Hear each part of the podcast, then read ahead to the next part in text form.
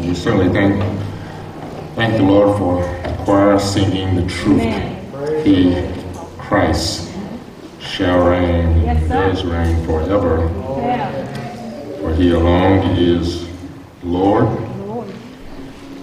the sovereign King. No one made him Lord. Praise the Lord. He just is. Amen. Amen. Well, it's time for the preaching of God's Word. And let's see what the Lord will do. Because if preaching takes place, it can only happen by His grace and for His glory. We're working through the Gospel of Mark. Thank you, God. Hope to be finished this year. He said, Of course you'll be finished, Pastor. There's only three more chapters. Let me say that one more time. I hope to be finished this year. this is our third message on the first 13 verses of chapter 13. You have the responsive reading in your program. If you would stand, please. It's on page 6.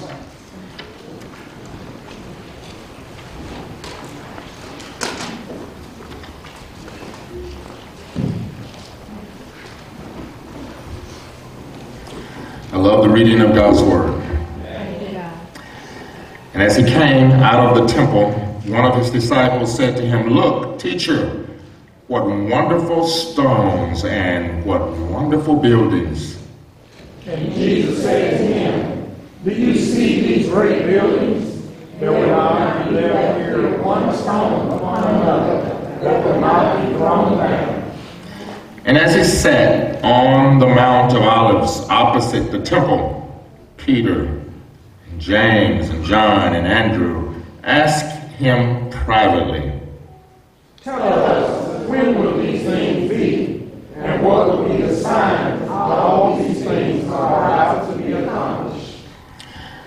And Jesus began to say to them, See that no one leads you astray. Many will come in my name, saying, I am he, and they will lead many astray. And when you hear of wars and rumors of wars, do not be alarmed. This must take place, but the end is not yet. For nation will rise against nation, and kingdom against kingdom. There will be earthquakes in various places. There will be famines. These are the of the birth pains. But be on your guard, for they will deliver you over to councils, and you will be beaten in synagogues, and you will stand before governors and kings for my sake to bear witness before them.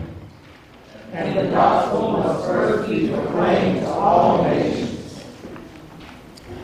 Here are the verses we're preaching today, verses 11 through 13.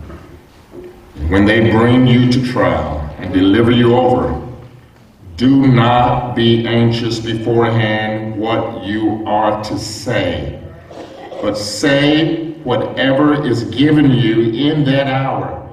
For it is not you who speak, but the Holy Spirit. And brother deliver brother over to death, and the father his child, and children will rise against parents, and have them put to death. Together, and you will be hated by all for my name's sake. But the one who endures to the end will be saved. Amen. Wow.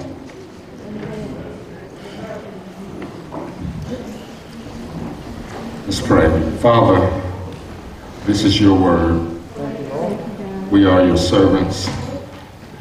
I am your chosen preacher for this time of preaching. My aim is your glory.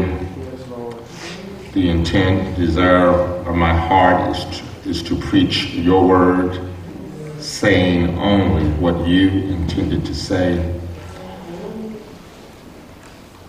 So, Father, as I heard preached on last Sunday afternoon, I willingly yield myself, my members, to the Spirit to be used as an instrument for righteousness, for your name's sake. I ask you to get glory through the preaching of your word. I pray for your people. Oh, Holy Spirit, you have taught me much. Now I pray and ask that you would teach them much. Illumine minds to see what they otherwise could not see and to understand what they otherwise could not understand.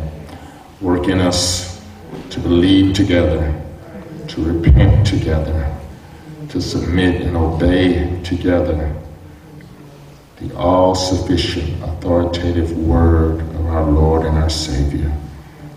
This is my prayer in Jesus' name. Amen. The beginning of the end, this is uh, my fourth sermon on these verses. And I remind you that this is the Olivet Discourse that is also found in Luke 21, as well as Matthew's Gospel, chapter 24. And this discourse started because of Jesus, Jesus' prophetic announcement of judgment on the temple. The disciples wanted to know as after Jesus announced this, when these things will be, what will be the sign of his coming. So they associated the destruction of the temple with the end of time. Okay? But Jesus was not associating the destruction of the temple with the end of time because we know the temple was destroyed in AD 70.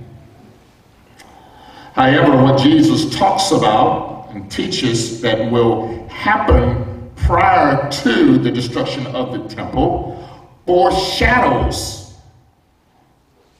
much of what we see happening and will happen as we get closer and closer to the second coming of our Lord.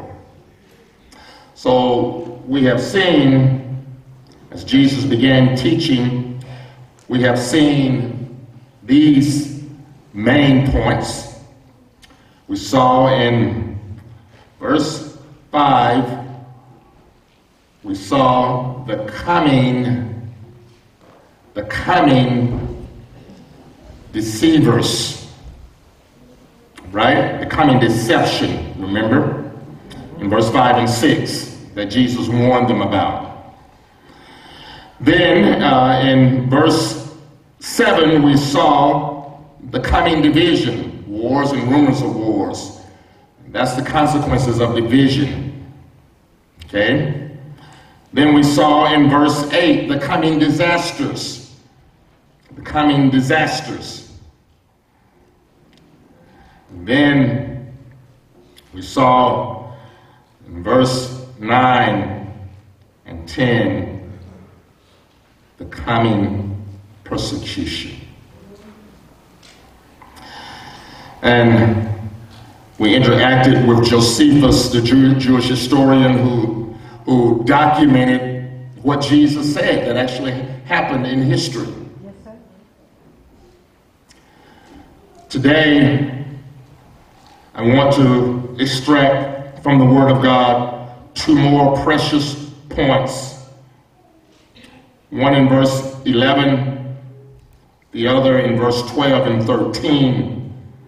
I want us to see in verse 11, all of this looks so dark, doesn't it? All of this is coming, right? But I want us to see in verse 11 the comforting promise. Hallelujah. Then I want us to see in verse 12 and 13 the crushing hatred. The comforting promise, the crushing hatred. You can't look at these verses and not come to the right conclusion that Jesus is sovereign and in control of all of history. How in the world can the Savior prophesy, predict what's going to happen, and it actually happens unless He's in control of it? And remember, when you think of God's sovereignty, don't simply think about what God uh, does in terms of his power, but also think about what God allows as well. For brothers and sisters, I I will throw away my Bible and run to the hills if there's anything that can happen in this world apart from the sovereignty of God. But I don't have to do that because nothing can happen. Right. And I don't understand all that God allows to happen. Amen. But I do know this because I believe Him and I trust His word that He will cause all things to work together for good for those who love Him, bringing us more and more into conformity to the image of Jesus Christ, His Son. Everything will culminate fitting His glorious purpose, and God will get all glory. That's what I believe, and I believe for one reason. He said it. Amen. Amen. That's enough for me. So, join with me today as we continue this amazing uh, exposition of the Olivet Discourse. Today, let's begin looking at verse 11 as we think about the comforting promise. The comforting promise. I love that the Lord gives us comfort throughout these very, very difficult prophecies. He gives us comfort uh, in reference to what I just mentioned that He's in control. And I know since God is in control, He's my Father. He's our Father, right? Yes. So it has to work out, right? Thank. But he he gives his disciples comfort uh, in this verse as well, because a lot will happen to them, and it will be physical, and they will be taken. Notice what he says in verse 11. And when they bring you to trial and deliver you over, he didn't say if, he said when. Yes, sir. Do not be anxious beforehand what you are to say, but say whatever is given you in that hour, for it is not you who speak, but the Holy Spirit. Yes, As we think about the comforting promise, what is Jesus teaching us here about this comforting promise? Well, first of all, notice the context for the promise. What's the context? And when they bring you to trial and deliver you over. So, what is Jesus doing here? In verse 10, he just says the gospel has to be preached to all nations, didn't he? Mm-hmm. So, in verse 11, he resumes his discussion of persecution. So, the context for the promise is the verse when they bring you to trial and deliver you over. This is the context for the application of this promise. That word bring pictures them as persons under arrest on the way to be handed over to the judge. Jesus is saying the disciples will be hauled into court. They're going to be cross-examined by authorities. They will be they they will be delivered over. A verb means to deliver a person into the control of someone else. It refers to handing over a presumably pres- presumably guilty person for punishment by the authorities. So they will be deli- delivered over because they are presumed guilty. Guilty of heresy because they preach Christ. Yes. Everything will happen to them because they follow Jesus. Yes. Do not expect every day to be sweeter than the day before because you follow Christ. Everything will happen to, them because of their unwavering loyalty to Jesus. Everything will happen to them because of their refusal to stop preaching Jesus the Christ. Yes, sir. And when the disciples find themselves being brought to trial, delivered over, presumed to be guilty of heresy, Jesus is saying, You can expect some help. Yeah. Thank you, God. Thank you, God. The Lord is going to give you exactly what you need when you stand at the seat of power and give account for why you preach Christ and why you love Jesus and why you're loyal to Him. You. That's the context. But after the we see the context, thinking about the comforting promise, we see the command. There are two commands. We see the command in the promise. The first command is negative. Okay? Notice what he says, the command in the promise, the negative command. Do not be anxious beforehand what you are to say. That's strong words, isn't it? You're being brought to trial, and because you love Jesus, because you preach Jesus, you're being handed over, you're being presumed as guilty, and uh, Jesus says, I, I, I'm commanding you, do not be anxious. Beforehand, what you are to say. That Greek word here for anxious means to worry beforehand.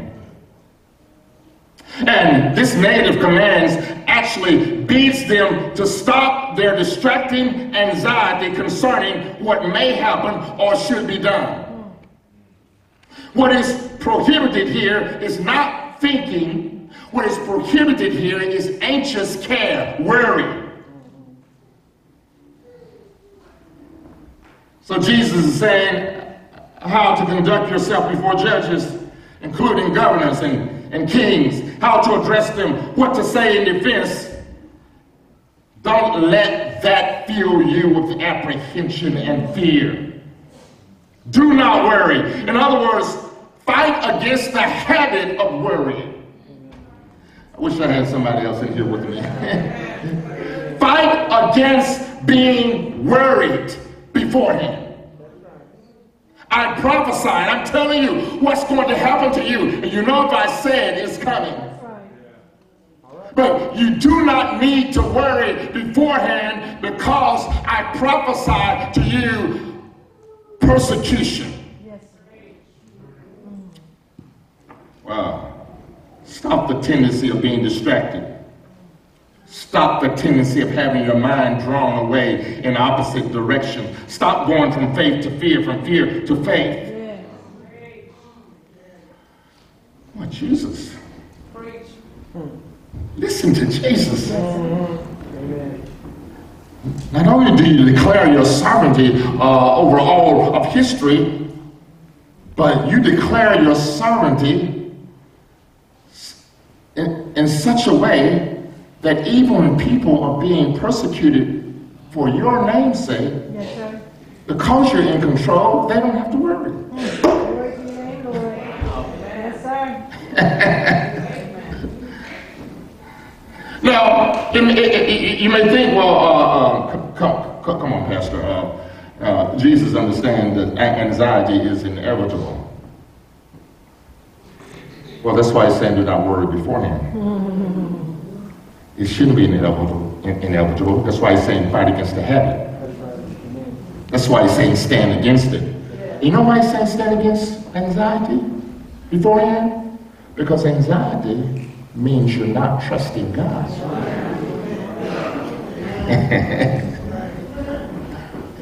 you remember in the Old Testament? Let me give you uh, illustrations. In the Old Testament, uh, there was this guy uh, by the name of Moses.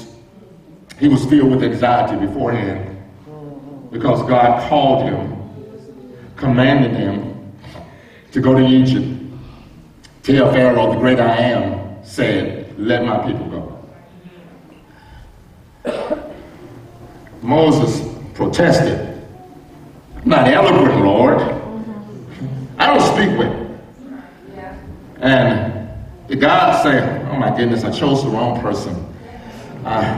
Yeah, let, let, let, let me keep moving then, Moses. No, he didn't say that, did he? No, no, no. Hear what the Lord said in Exodus 4 11 and 12 that Jesus gives great commentary on here. The Lord said to Moses, Who made man's mouth? Who makes him mute or deaf or seeing or blind? Is it not I, the Lord? Now therefore go, and I will be with your mouth and teach you what ye shall speak. Oh my goodness. wow. And Jesus gives commentary, says, okay, you want to break that down? Do not worry beforehand what you want to say. You remember our friend, the prophet Jeremiah? Jeremiah, I can't do it, Lord. I'm, you know, I'm, I'm just a youth. I, I, I can't do this. Listen to what the Lord said to Jeremiah in Jeremiah 1 9. Then the Lord put out his hand and touched my mouth. And the Lord said to me, Behold, I have put my words in your mouth. Hmm. We can always trust God. In the hour of difficulty, the reality is we never have to worry. Thank you, God. Thank you, Lord. We can never we never have to be anxious following Christ. He'll take care of us. So, what is Jesus saying to his disciples and to us in this? He's saying, okay, resurrected, trust the Lord. Amen. Yes, sir. Thank you. When, when, when, when, when, when difficulty comes, it's an opportunity to trust the Lord. You say, Pastor, you know, I, I really don't know what I would do if they put me against the wall and said, deny Christ or I'll kill you. Well, I tell you what Jesus is saying to you right now. Trust me. Yes.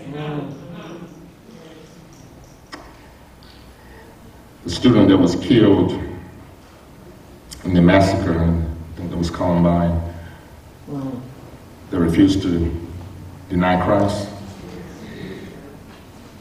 She was just trusting the Lord hmm. in the hour of persecution. Mm-hmm. Trust the Trust you, Lord. You're going to find yourself sometimes in a situation when you don't know what to do and you don't know what to say. Mm-hmm. But Jesus is saying, He will not forsake you. He will show you in that day. It is an opportunity to trust Jesus. Yes, sir. Yes, sir. That's the negative command in the promise. Don't worry. Then there's a positive command in this comforting promise. Notice the text again, beloved. But say whatever is given you in that hour, for it is not you who speak, but the Holy Spirit. I love that. Whatever is given, that's passive. It points to God as the giver of the appropriate answer. Amen. And, and the fact that they are to say whatever is given commands obedient utterance of the very words communicated to them by God. That they can't mix it with their own ideas. Uh-huh. They've got to say whatever God said to say. Yes, sir. So say in that hour. There'll be there, there will be particular emergencies. You're going to be unexpectedly hauled into court. But say what I tell you. Now, this may hurt a little bit, okay? Preach, preach. We're talking about the com- comforting promise. The, the negative command, do not worry. The, pro- the positive command, say whatever is given you in that hour. Keep this in mind, okay? This might hurt a little bit, all right? The promise here is for the right words to speak, mm-hmm. not for physical protection or escape, Amen. Amen. because it is not about the disciples escaping persecution, it is about God getting glory in the midst of persecution. Yes, sir. Are you with me? Now, let me unpack this a little bit more. Power of God's Spirit, of course. Now, to our preachers and teachers, do not misuse this passage to justify a lack of study and preparation for teaching and preaching. No, sir. I did not use this passage. Say, well, I don't have to stay today. I, I just get up and start preaching. God will give me what I need to say. Uh, that's not what this passage is saying. Re- re- remember, for example, 1 Peter 3.15, the Bible says, But in your hearts honor Christ the Lord as holy, always being prepared to make a defense to anyone who asks you for a reason for the hope that is in you, yet do it with gentleness and respect. So the passage concerns those who, the disciples who sudden arrest makes formal preparation for their defense impossible.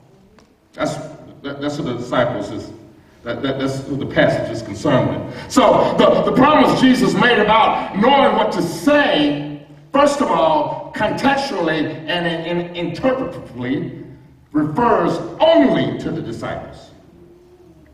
Okay? First of all, understand that. Say, Pastor, what do you mean it refers only specifically to the disciples? Well, you know what they said was recorded Yes, sir. in Scripture. So it was inspired. And you also know they did not have full canon of Scripture like we, we had. They had the Old Testament, right? Are you with me? So uh, the words were directly inspired by the uh, Holy Spirit, and these words are recorded in Scripture. You with me? We are not getting the God-breathed word given to us today. We're preaching the revelation that has already been given. It's called the Bible, right. So I don't look up to get a word from the Lord. I open this and get all I want.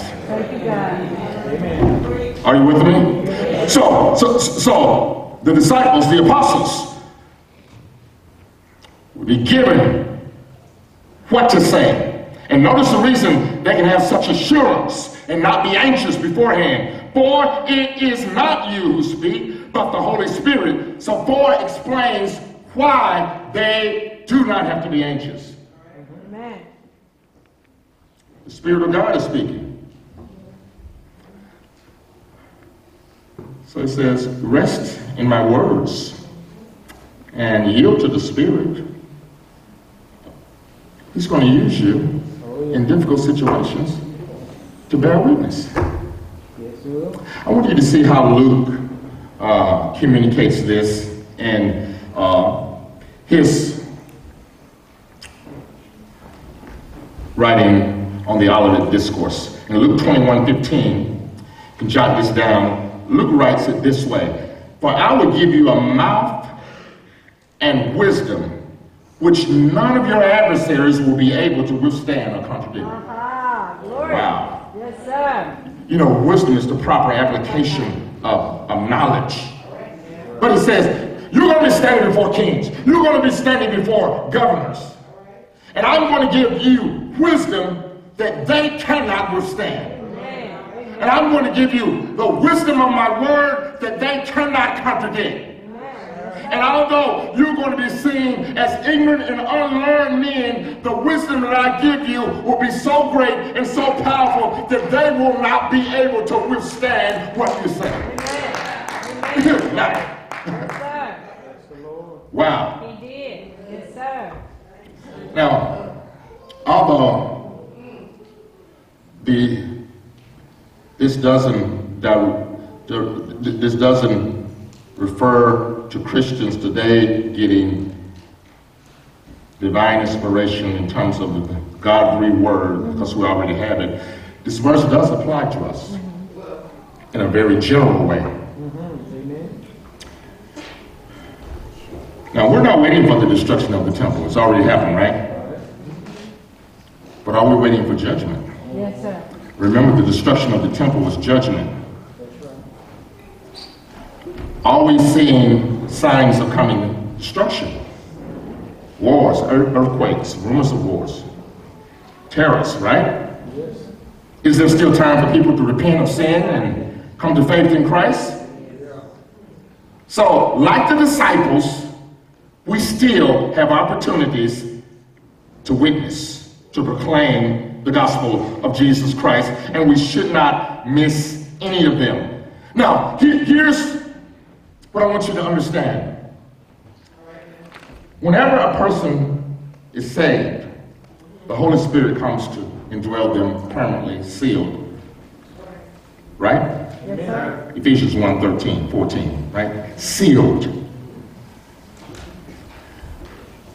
As we learn the Word of God, we study the Word of God, as we talk, preach the Word of God, as we meditate on it, having it dwell in us richly, the Holy Spirit brings to mind what He's taught us. Sometimes don't we struggle? We struggle with doubts, we struggle with, with difficulties. The Holy Spirit en- enables us to reflect on the meaning of Scripture.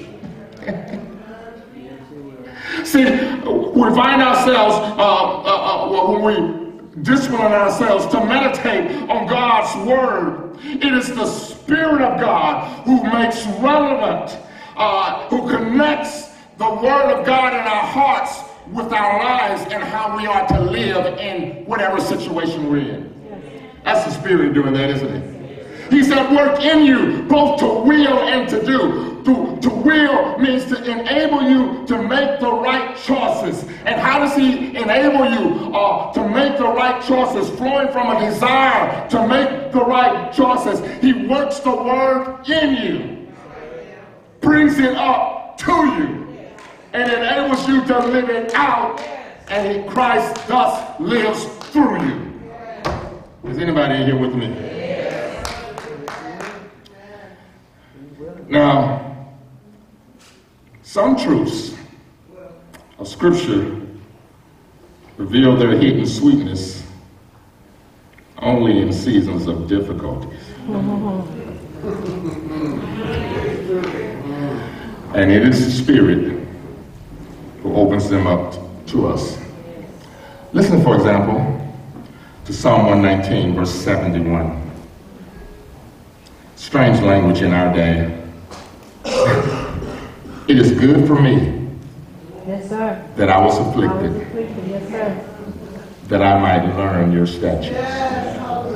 So, wait, wait a minute, Psalmist, are you saying that you learned the statutes, the Word of God, when you were afflicted? Yes, sir. Yes, sir. That's what he's saying. Martin Luther, the reformer, made this astounding statement.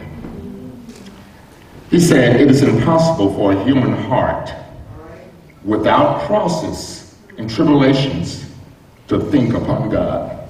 Yes, sir.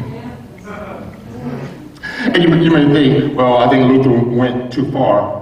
Well, to become saved, doesn't somebody have to understand that their whole life has been wrong and deny themselves, take up their. Cross. All right. See, Christ promises comfort here. The Holy Spirit is going to carry out his work.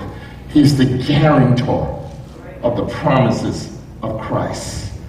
And saints, the reality is in our lives today, the more oppor- the, the, the more trials, the more difficulties we suffer, the better opportunities the Holy Spirit desires to use us to take advantage of what's happening to us and give, give God glory through it. Give God glory. See, really, we Christians have a lot in common with tea. Tea. All right, Pastor. You know when our strength comes out? When we're in hot water. right?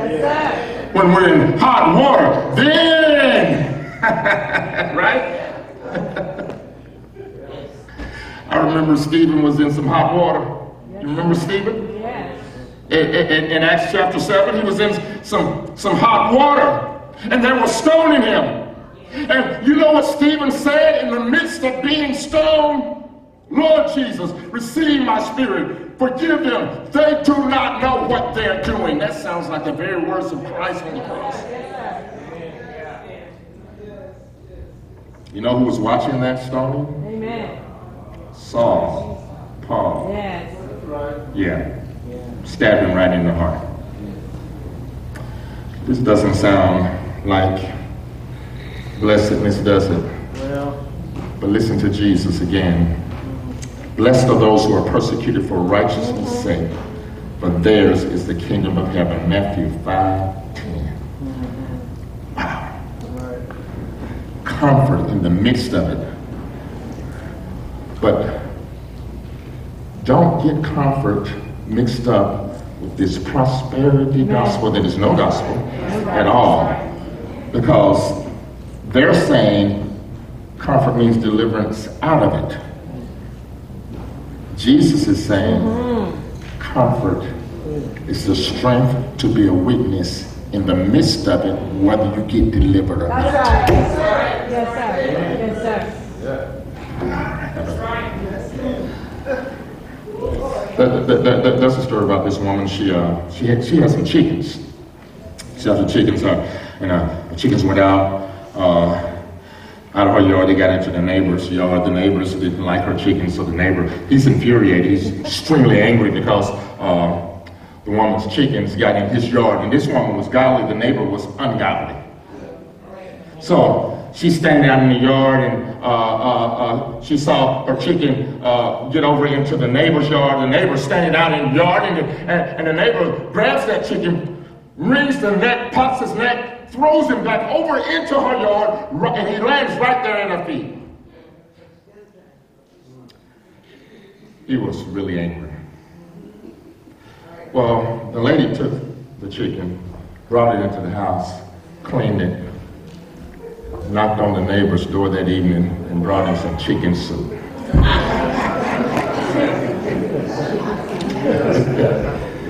Don't miss the opportunity to be a witness. Don't miss the opportunity. God doesn't want us to be vengeful. God doesn't want us to be uh, uh, uh, just praying, Lord, get me out of this. God wants our number one priority to be, Lord, how do I bring you glory through this? Right?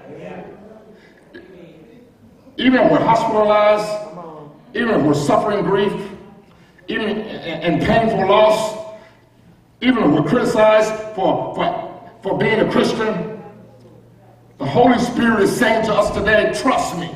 Yes. Trust Jesus and make your main goal to be, if I'm dying, I want to die a witness. Yeah. If I'm suffering, I want to suffer a witness. Yes. If I'm being criticized, I want to be a criticized witness. Right? Got help promised. I gotta move on. Uh, are you with me? Yes, oh, sir. Is, is, is, is that not a comforting promise? Thank God. It's going to happen. Oh, yeah. Hmm. We gotta trust Jesus. But, but notice in verses 12 and 13, the crushing hatred. The crushing hatred. And I, and I want, to, I, want, I want to share with you three things about this hatred. I want you to see the reality of this hatred. Verse 12, I want you to see the reason for this hatred. Verse 13, and I want you to see the resolve of this hatred. Verse 13. Notice the reality of it, of this hatred, this crushing hatred. And brother will deliver brother over to death, and the father his child, and the children will, will rise against parents and have them put to death. Well, that's a crushing hatred, isn't it? How extreme will this persecution be, Jesus? Verse 12 tells us that hatred will manifest itself even in the most intimate family relationships. Do I have anybody here? It will, right? That word deliver, I dealt with that word a little bit uh, last week, I think, but that, that word deliver means betray. Jesus knows the word real well. Yes. Because there was this guy who was walking with him, That's right. who was walking with him for years, by the name of Judas, who betrayed him. There was this guy named Peter, Yes denied him not one time, not two times, but three times. Jesus knows this word well, and he knows uh, that, that, that, that, that, that rejection can happen and hatred can happen in the most intimate of relationships a little bit of grammar. All, all, the nouns in this verse are without the article. So it's stressing the character of relationships brother and brother, father and child, children and parents. Wow. Did we see that happen? Yes. You better open your eyes, we see it. Jesus is saying it will even be that children shall rise up in rebellion against their parents. And in this context, they're going to report them to, to authorities as Christians and cause their parents to be put to death. And that plural verb, rise up, marks this not as an isolated occasion. Numerous times, numerous instances of this unnatural conduct. Children going against parents, brothers against brothers. Now, that's pretty strong in the, in, in the Jewish household. Really a lot stronger than it uh, is as we hear today. That's real strong in the Jewish household for them to hear that. Because you, you, you remember Joshua, the leader of his home? When he spoke, he spoke for his house. L- listen to what he said. Right. Joshua 24, 15. But as for me and my house, we will serve the Lord. In the Jewish world, it was the household more than the individual that determined identity and bore witness to God. So the breakup of family attacked and uh, the very life and faith at the most intimate level.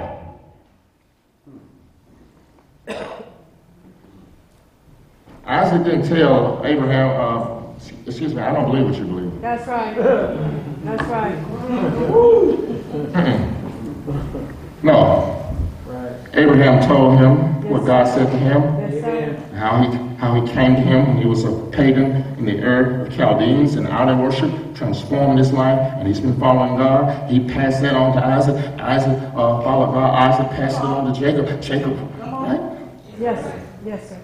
I mean, when, when, when you look at the house of Abraham, you didn't think about, uh, I wonder if his children believe. All right. So, watch this. For a Jewish household to hear this, for a Jewish man to hear this, they knew that standing for Christ would, would, would cause trouble at the most intimate level of relationships. And watch this.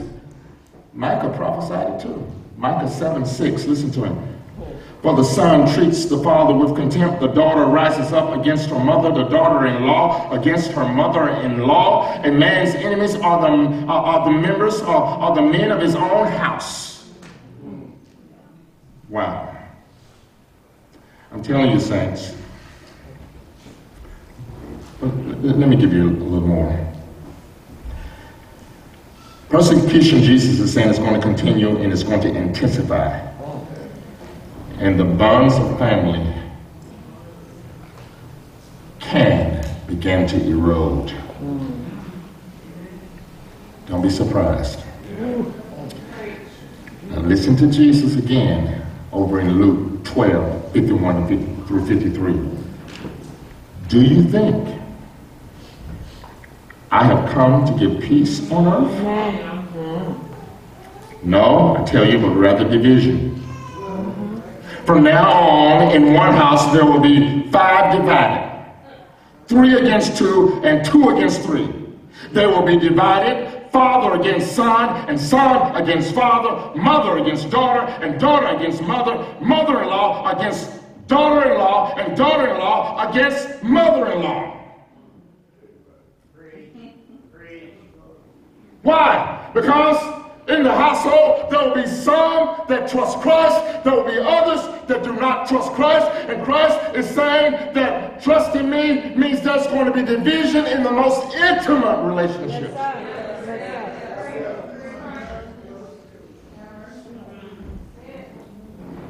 You know, you, you, you, can, you can have trouble in your family. And watch this. I know what I'm talking about here, okay? You can have trouble in your family, and you want to handle it biblically, but they won't come to the table. And some of them profess to know Jesus. Right? But they will not come to the table. Listen, don't beat yourself up because they're not reconciled. You're not reconciled.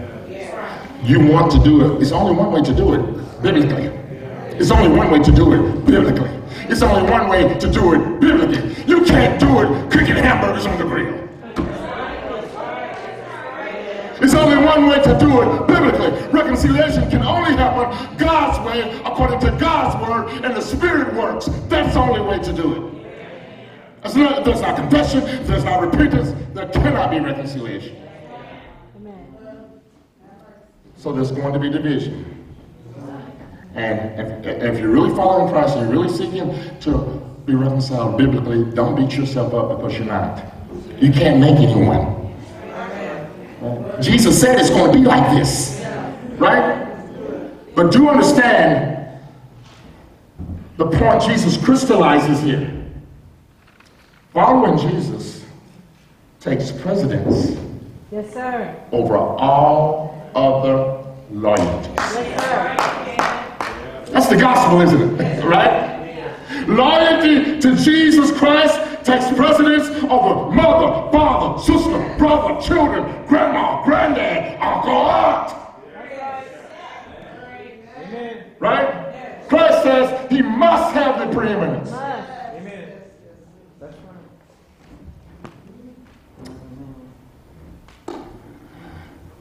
Listen, if I, and I'm saved for real, but let's say I'm a pretender, and I decided that I'm not going to follow Jesus any longer.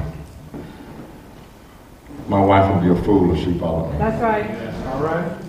into that unbelief. That's right. Right. Jesus must have the preeminence. Yes, sir. Right? Jesus, relationship with Jesus takes precedence over all other relationships. Yes, sir. Yes. Are you with me? Amen. Preach. Preach. Sometimes, beloved, I'm telling you. that doesn't make it easier, that makes it more difficult. But that's the reality we have to face, right? Following Jesus. Amen. That's the reality his disciples have to face. Yes, because sir. they follow him. Yes, sir. That's the reality. What's the reason for this hatred? And you will be hated, verse 13, by all for my name's sake. All men will hate you. The word hate means to have a feeling of hostility and strong dislike with the possible implication of desiring to do harm. You know how, how we say, well, I, I, I, I don't hate, hate this person, I just, I just really, really, really don't like them. You better be careful with that. You better be careful with that. I, I don't see biblical support for that. Right, right? The expressions uh, for hate, you can think of some idiomatic phrases. For example, it means to kill in the heart. It means to spit at someone in the heart. what's going on inside of you. You will be hated. There'll be people who will not have the opportunity to kill you, but in their heart they want to. They'll spit at you in their heart. It's going to be a continuing process. You will be hated. That's continual on and on. And here's the reason for my name's sake. If you stand for Christ, it will arouse the hatred that is in people's heart for him. So you're not going to be hated because of your errors or your personal faults. Well, You're going to be hated because you are a Christian. Listen to 1 Peter 4 16. Yet if anyone suffers as a Christian, let him not be ashamed, but let him glorify God in their name. Now, listen, beloved, sometimes we'll get some favorable press from the media. Sometimes. But you might be interviewed one day, and the very next day, it's a whole different story.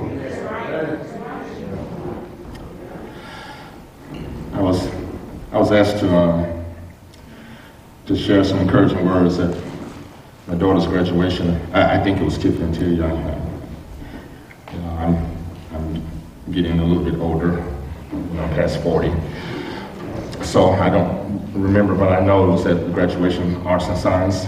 And when the, when the teacher came to me, you know, she made it clear, you know, you can't say anything about Jesus. I said, I'm a preacher. She said, but tell me, but you, you can't say anything about Jesus. I said, but I'm a Christian. She said, well, you know, I'm just saying, they don't want you saying any, you know, she started bagging up a little bit. They do not want you saying anything about Jesus. I said, if I speak, I'm going to say something about Jesus. She said, well, go ahead, but, you know, that, that's what they told me to tell you. So you're to ask, you, you, you're going to ask me, a Christian, a Christian to speak and not say anything about Jesus? You got to be out of your mind. I'm saying something about Jesus. But, but you know, I didn't try to surprise her. I let her know up front. Yes, I am going to say something, and I did. yeah, yeah, I said something about Jesus. You want me to encourage them? They're getting ready to walk out in the future. The, the, the, man, the, the number one person they need is Jesus.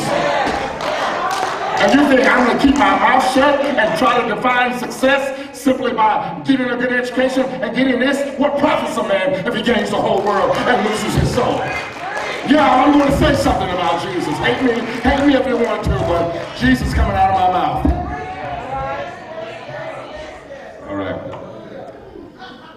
If the world hates you, Jesus said, keep in mind that it hated me first. That's right. That's John 15, 18, and 19. If you belong to the world, it will love you as its own.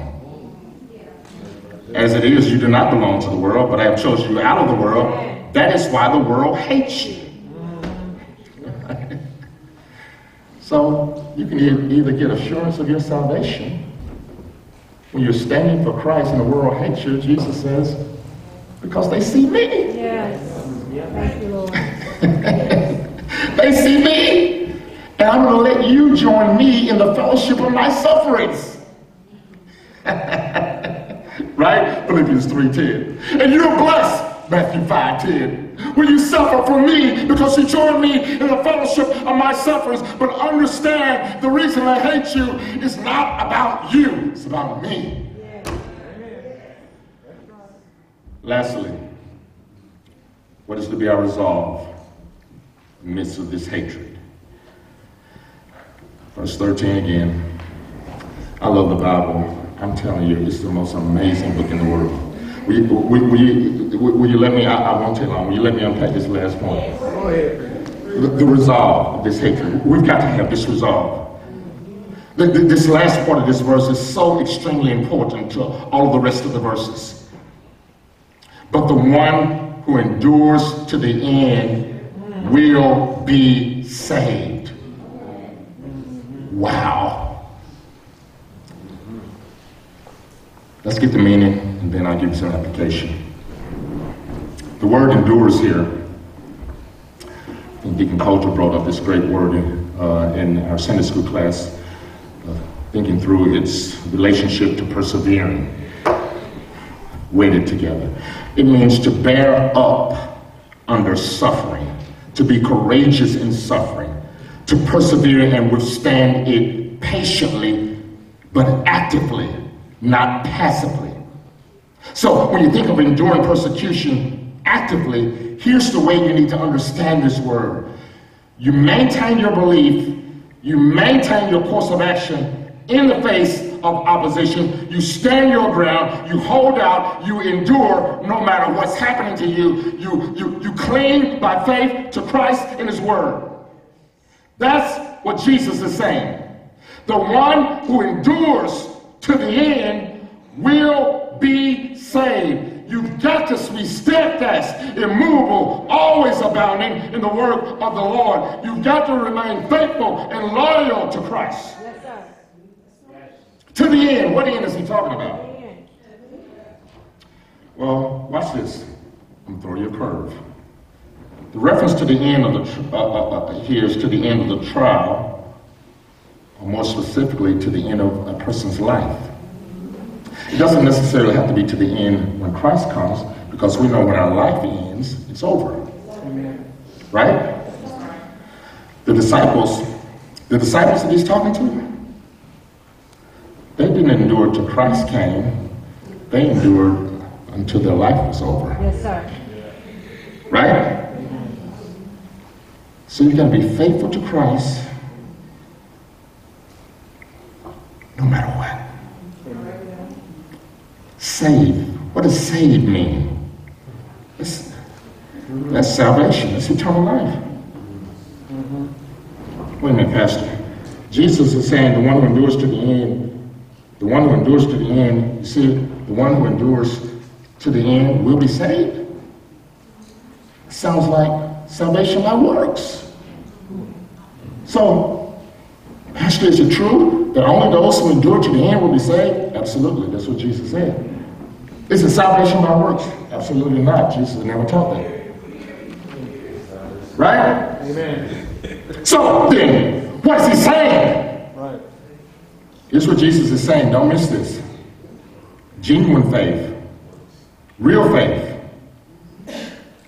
real faith that every true Christian has will issue in Christian living that will endure trial and persecution to the end. False faith will not,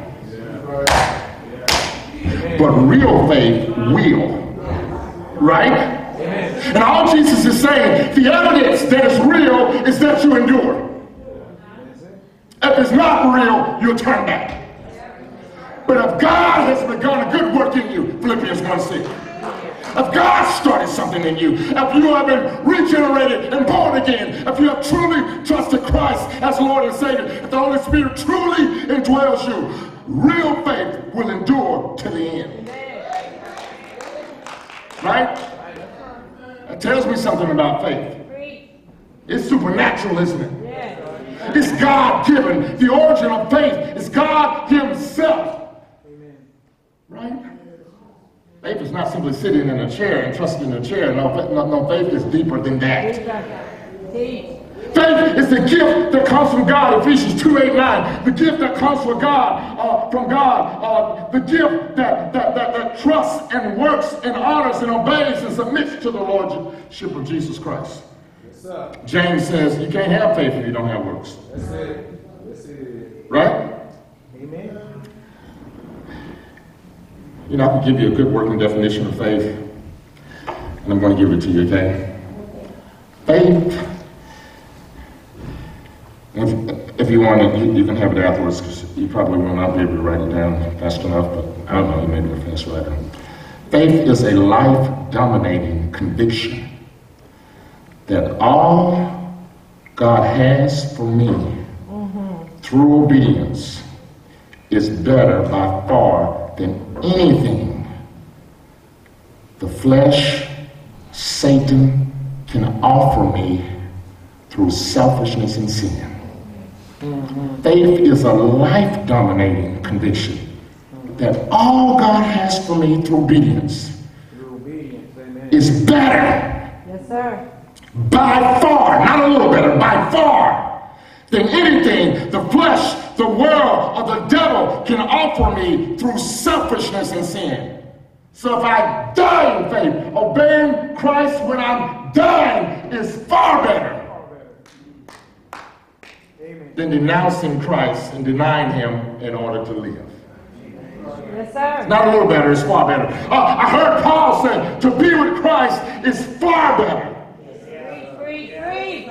I heard Paul say the suffering of this present moment is not worthy to be compared with the glory that shall be revealed in us. A man who used to attend this church said to me one time, he said, Darrell, I said, yes. He said, you know what your problem is? I said, what? He said, you believe all of that. Hallelujah. Thank you, dear God. And I looked at him, you know what I said? I said, I'm saying, what, what else is there? Yes, sir. We thank you, God. Thank you, Lord. Expect me, Yes, sir. expect for me to get up and preach the Bible and not believe it? Yes, Of course I believe it. Yes, I believe, I believe to be with Christ is far better. I believe that the sufferings of this present moment is not worthy to be compared. sir. Amen. Yes, sir. That's the faith that shields us. That's the faith that preserves the soul and does not shrink back. That's the faith that brings assurance and conviction. That's the faith that meets God's approval without which you can't even please Him. That's the faith that enables me to run with endurance. The race that is set before me. I'm, going on in now. That, that's the faith that has me delighting in righteousness. That's the faith. That's the faith that makes obedience a delight for me. Because it's a God given faith, Yes, sir. Thank you, God. right? Yes. God given faith, you know what happens? It endures no matter what.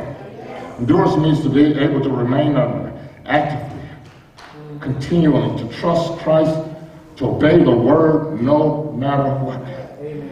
Wow. Sir, All true Christians will endure to the end. As I was teaching men, I know there's some that believe you can lose your salvation, No, but that's not possible. No, sir. No, sir. It would be possible if salvation was of man, but since salvation is of the Lord, Thank you, God. Thank you. It is not possible. You know why it's not possible? Because it's God's work in us. You know why it's not possible? Because it's God's promises to us. You know why it's not possible? Because it's Christ's victory for us. You know why it's not possible? Because nothing can separate us from the love of God that is in Christ Jesus. You know why it's not possible? Because the Spirit of God indwells us. You know why it's not possible? Because our Savior said, if you lose your life, you'll save it. Hallelujah. We thank you, It's just not possible for us to be lost. Preach, preach, preach. Yeah. Take comfort, brothers and sisters. Nobody can pluck you out of the Father's hand. Take comfort. Nothing will ever happen to you that's outside of the will of God. of God. Amen. So whatever He allows to happen to you, as tragic and as difficult and as hard as it may be, He will cause it to work together for your good. He's superintendent. He's over it. He's in control of it, and He's going to hold you up through it. Take comfort. You may be persecuted, but you're not forsaken. You may be cast down, but you're not destroyed. Take comfort. In the end, we'll receive the crown of glory that does not fade away. Hallelujah. Glory to the rock of our salvation. That's simply the beginning of the end, but God will see us through.